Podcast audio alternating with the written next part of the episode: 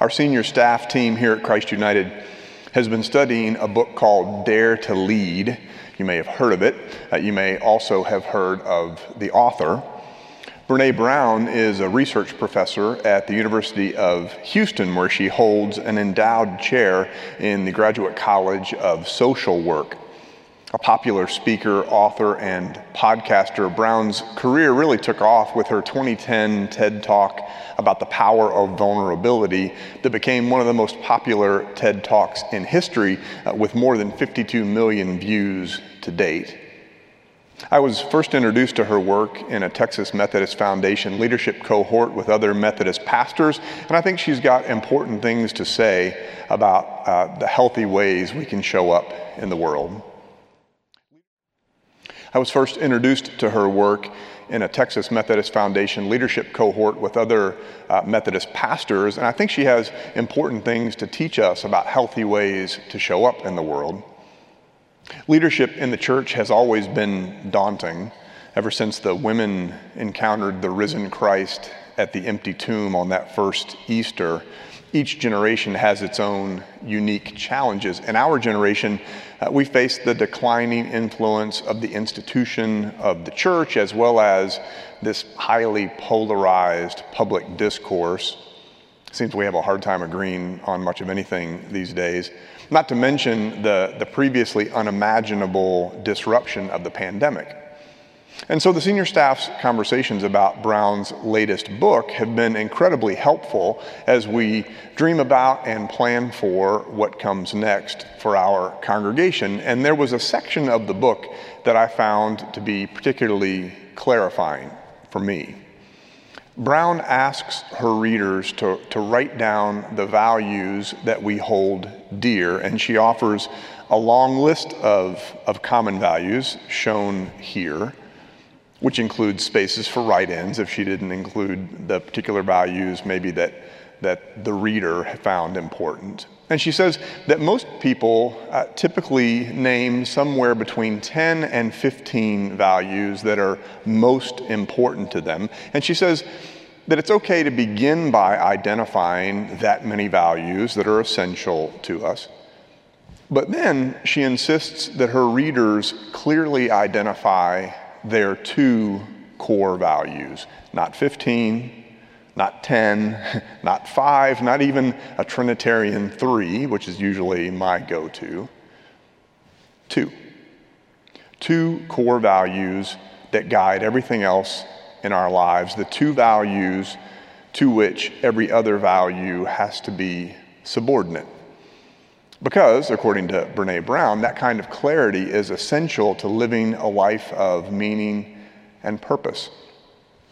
She writes, Our values should be so crystallized in our minds, so precise and clear and unassailable that they don't feel like a choice. They are simply a definition of who we are in our lives. In those hard moments, we know that we're going to pick what's right, right now, over what is easy, because that is integrity. Choosing courage over comfort. It's choosing what's right over what's fun, fast, or easy. It's practicing your values, not just professing them. She says that our, our core values are the beliefs that are most important and dear to you, that help you find your way in the dark, that fill you with a feeling of purpose. Now, if you've never done this exercise, I'd, I'd highly recommend it. There are lots of values that, that most of us consider to be important, values that we find to be essential, values that, that help shape our character and guide our decisions. But in the most stressful moments, when values uh, conflict or when they compete for our time and attention, having that kind of clarity about the, the two core values that define who we are and determine the next right thing to do in difficult circumstances can mean the difference between remaining true to who we are and who we're called to be or surrendering to some lesser good, or worse, compromising on, on matters of ultimate importance. And my experience is uh, that it that takes some, some time, it takes some work to narrow down the list of worthy, important values down to two. What would be your two core values? This is the fifth and final week of our Lenten sermon series, Promises, Promises, focusing on the concept of covenant in our faith tradition. Throughout Lent, uh, we have been following the recommended lectionary texts, exploring the various covenants that God has made with God's people throughout our salvation history. So far, we've covered the covenants with Noah and Abraham in the book of Genesis. Uh, we've talked about the covenant with Moses from the book of Exodus. And then last week we talked about the covenant with Christ, but we talked about it in the context of a story that Jesus references from the book of Numbers. Today, as we close this series, we're staying in the Old Testament, reading an important passage from the prophet Jeremiah. In the Old Testament, uh, there were two significantly defining moments for God's people. The first was the Exodus, when, when God delivered God's people from slavery in Egypt. God called Moses to lead God's people out of Egypt to the promised land. Uh, and shortly after Pharaoh's army was destroyed in the Red Sea, God formalized the relationship with God's people at Mount Sinai. The law of the covenant that begins with the Ten Commandments was our subject uh, in week three of this series. The second major defining moment in the Old Testament was the exile. When Babylon conquered Judah, destroyed the temple, leveled the city of Jerusalem, and took significant numbers of our faith ancestors into captivity. It is impossible to overstate just how traumatizing this was for God's people as they wrestled with this catastrophe theologically. Our faith ancestors came to believe that the exile uh, was God's punishment for their not having lived up to the terms of the covenant with God. They came to believe that because they had failed to up, uphold their end of the relationship with God, the exile was the consequence of that failure. God raised up two great prophets during this era. Ezekiel uh, did his work among the exiles in Babylon while Jeremiah did his work both uh, in the years leading up to and during the early years of the exile at home in Judah. He endured what those left behind in the ruins of the promised land endured a fascinating character about whom we could devote an entire sermon series. Uh, Jeremiah is an essential figure in our faith history because it is through him that God makes a promise that continues to echo down through the ages into our own lives today. So, this is the, the Old Testament lectionary text for today from the 31st chapter of Jeremiah. We'll be reading verses 31 through 34. Listen, friends, for the word of God as it is proclaimed by God's servant, the prophet Jeremiah. The days are surely coming, says the Lord, when I will make a new covenant with the house of Israel and the house of Judah. It will not be like the covenant that I made with their ancestors when I took them by the hand to bring them out of the land of Egypt, a covenant that they broke, though I was their husband, says the Lord. But this is the covenant that I will make with the house of Israel after those days, says the Lord. I will put my law within them, and I will write it on their hearts, and I will be their God, and they shall be my people. No longer shall they teach one another or say to each other, Know the Lord, for they shall all know me.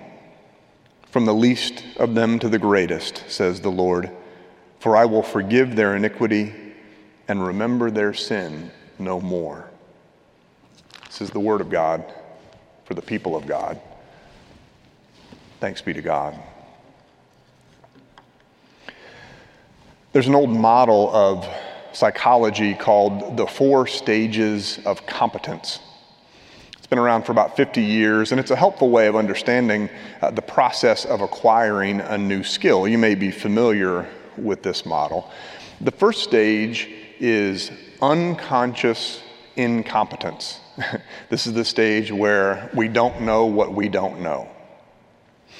The second stage, conscious incompetence, is when we realize that a particular skill exists and that we don't have it. If we're interested in acquiring this new skill, we begin to take steps to eliminate our deficit in knowledge, and we typically make plenty of mistakes along the way. The third stage, called conscious competence, is when we've learned how to do something that we previously did not know how to do, but at this stage, to use that skill requires a significant amount of concentration and energy. The fourth and final stage, unconscious competence, is the gold standard. It's when we've, we've mastered a skill and we can typically uh, do this skill, do this thing without thinking about it. So, the classic example of the four stages of competence is learning how to ride a bike. We begin life and we spend several years unconsciously incompetent, which is to say, uh, we have no idea what a bike is, and we don't realize that we're missing out on anything. And then one day we see other kids riding bikes, and we ask our parents to teach us how to ride. It takes us a while to get the hang of it. There's plenty of falling down and picking ourselves back up again. And then once we learn how to ride a bike, it takes a, a lot of mental energy early on. After enough practice, riding a bike becomes such second nature that we even have a phrase in English to describe it. It's like riding a bike, which means that we're so uh, unconsciously competent that we never forget how to do it. Back when I was a youth minister, I thought that learning how to play guitar would be career enhancing. I wanted to be the, the cool youth guy who could pull out the guitar around the campfire or fill in with the praise band in a pinch like our pastor of youth and family ministries, Paul Miletic, for example, can play the guitar. I was consciously incompetent, never having learned how to play any instrument before. And so I went to Guitar Center down on 635. I bought a reasonably priced left handed guitar because I'm a lefty, and I was gung ho for a few months, okay, for a few weeks, about learning how to play. At one point, I could kind of play the chords of one worship song, almost reaching the cusp of being slightly consciously competent in this one specific song. But for going on 17 years now, to the consternation of my wife, Whitney, my guitar has taken up space in various closets in the five homes that we've lived in since as a, as a dusty monument to my consciously incompetent musical ability. And our son, Max, uses the, the music stand that I bought way back before he was born for his much more competent French horn playing. All of that is on my mind as we wrap up our sermon series on the concept of covenant in our faith tradition. Uh, it's not that our relationship with God is a skill we develop. Uh, instead, it's that these four category descriptions kind of correlate to our faith development. You know, at, at first we don't know what we don't know, and then we realize that there's a lot for us to learn about Christian teaching and the Bible and worship and our various spiritual disciplines. And then we develop proficiency in the various areas of our faith until one day we realize that things that used to puzzle us or intimidate us have become like second nature. It's not that we have all the answers, mind you, but our faith just becomes part of who we are. Ideally, it's just how we show up in the world.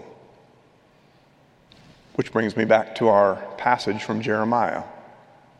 These are some of my very favorite verses in the Old Testament, partly because I love Jeremiah's passion and his courage and his resilience remaining in Jerusalem through those tumultuous final days before its destruction, discerning a hopeful word from God when he could have been forgiven for thinking that things were hopeless and partly because these verses clearly point to a promise that we believe was fulfilled in Jesus, a new covenant that Jesus himself referenced on the night before he died, revealing that the new covenant was fulfilled in him.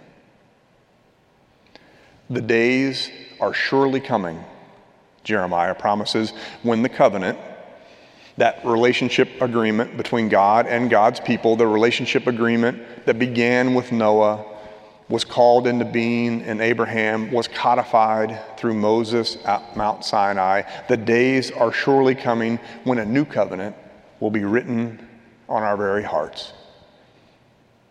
The days are surely coming Jeremiah predicts, when that relationship will be so much a part of who we are that we won't have to spend a lot of time seeking it and learning about it and pondering it and memorizing it and fretting about it. Because, according to Jeremiah in the verses we just read, God's people had been on their best days only what we might call consciously competent in that covenant so the days are surely coming, Jeremiah says, when God will do something new.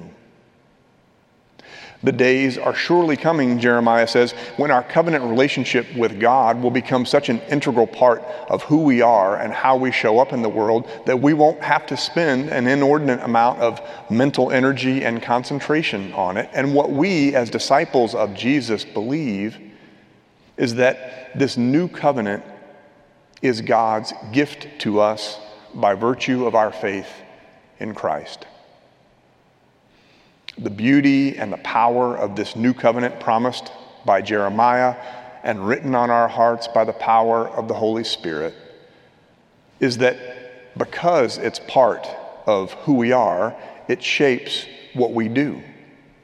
It influences the decisions we make. It helps determine our core values, especially those, those two core values that Brene Brown talks about, which grow out of the beliefs and the commitments that we hold most dear. And the new covenant, it, it changes us. If, if we say yes to God through our faith in God's Son. During the season of Lent, the whole point of Lent is that we're called to say yes to God anew, to deepen the practices that inspire the imagination of our faith and draw us closer to God, to eliminate the distractions that divert our attention from the things that we cherish the most. With just two weeks to go until the holiest day in the Christian calendar, this is a good day to ask ourselves just how fully just how completely we've said yes to God through our faith in Jesus Christ. To me, uh, a wonderful example of unconscious competence is a, a virtuoso musician. Having mastered their craft, they spend their lives devoted to it, blessing others through the gifts that God has given them. And to me, a wonderful example of a virtuoso musician is Yo Yo Ma. Last weekend, the famous cellist uh, received his second COVID 19 vaccine at Berkshire Community College in Pittsfield, Massachusetts. And during the required 15 minute waiting period after receiving his vaccine, he pulled out his cello and he gave a mini concert, including the song Ave Maria, as a, as a gesture of gratitude and praise. In an interview on the Today Show this week, he told Jenna Bush about an older man who brought a chair and sat in front of him while he played, socially distanced, of course. And he said that this man obviously needed something, like needed something emotionally, needed something spiritually, and he was, he was visibly moved as the most famous cellist in the world played what was almost a private concert just for him. Yo Yo Ma said, I'm always happy to respond when people feel like they need some music. That's what I'm here for. At this point of his life, I'm guessing that Yo Yo Ma's cello is like an extension of his body. For virtually his whole life, music, no doubt, has come from the depths of his heart and soul. And God knows how many times he's played Ave Maria over the years. But for those who heard him that day, including that older man who pulled up a chair and sat in front of him, it was a, a transcendent blessing at the end of what has been an unimaginably difficult 12 months. What a gift it would be if we all had that kind of clarity about our purpose in life. Friends, whatever your two core values may be, if you consider yourself a faithful follower of Jesus, I already know something about what you hold most dear. Because who we are, what we believe, the decisions that we make, how we show up in the world, all grow out of this, this covenant that is written on our hearts thanks to our faith in Jesus. May that covenant transform us. And in transforming us, make us a blessing to this world that we all share. Amen.